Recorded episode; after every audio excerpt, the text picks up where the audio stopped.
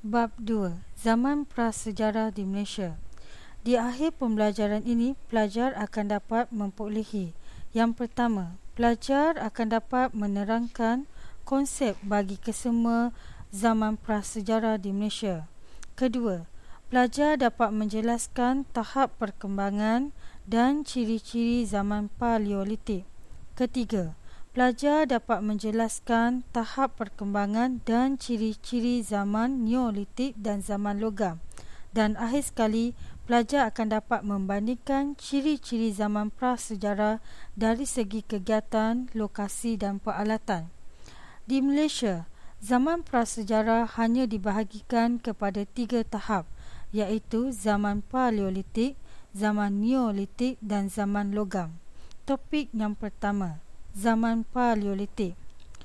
Zaman Paleolitik di Malaysia bermula kira-kira 200,000 hingga 300,000 tahun dahulu. Penempatan-penempatan Paleolitik telah dijumpai di lokasi-lokasi berikut. A.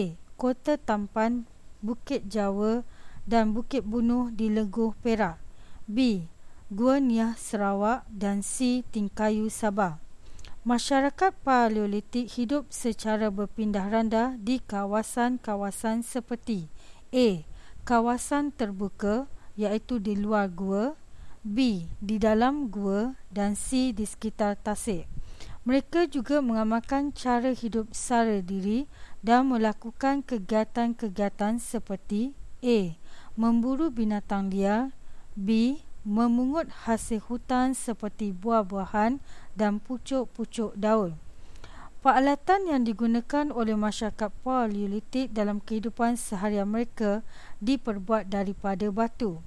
Contohnya, alat penetak yang digunakan untuk menetak pokok dan memotong daging, kapak genggam dan alat repihan yang digunakan untuk meraut dan memotong juga diperbuat daripada batu.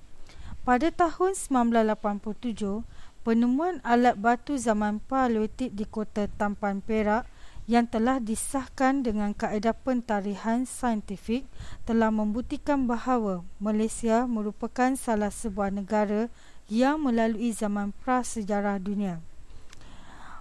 Masyarakat Paleolitik mengamalkan kepercayaan animisme iaitu kepercayaan bahawa setiap benda seperti batu dan pokok mempunyai semangat iaitu jiwa dan roh orang mati. Masyarakat politik juga mengamalkan upacara perkuburan iaitu mayat dikebumikan dengan barang-barang seperti makanan dan alat-alat batu. Sekian saja topik yang pertama.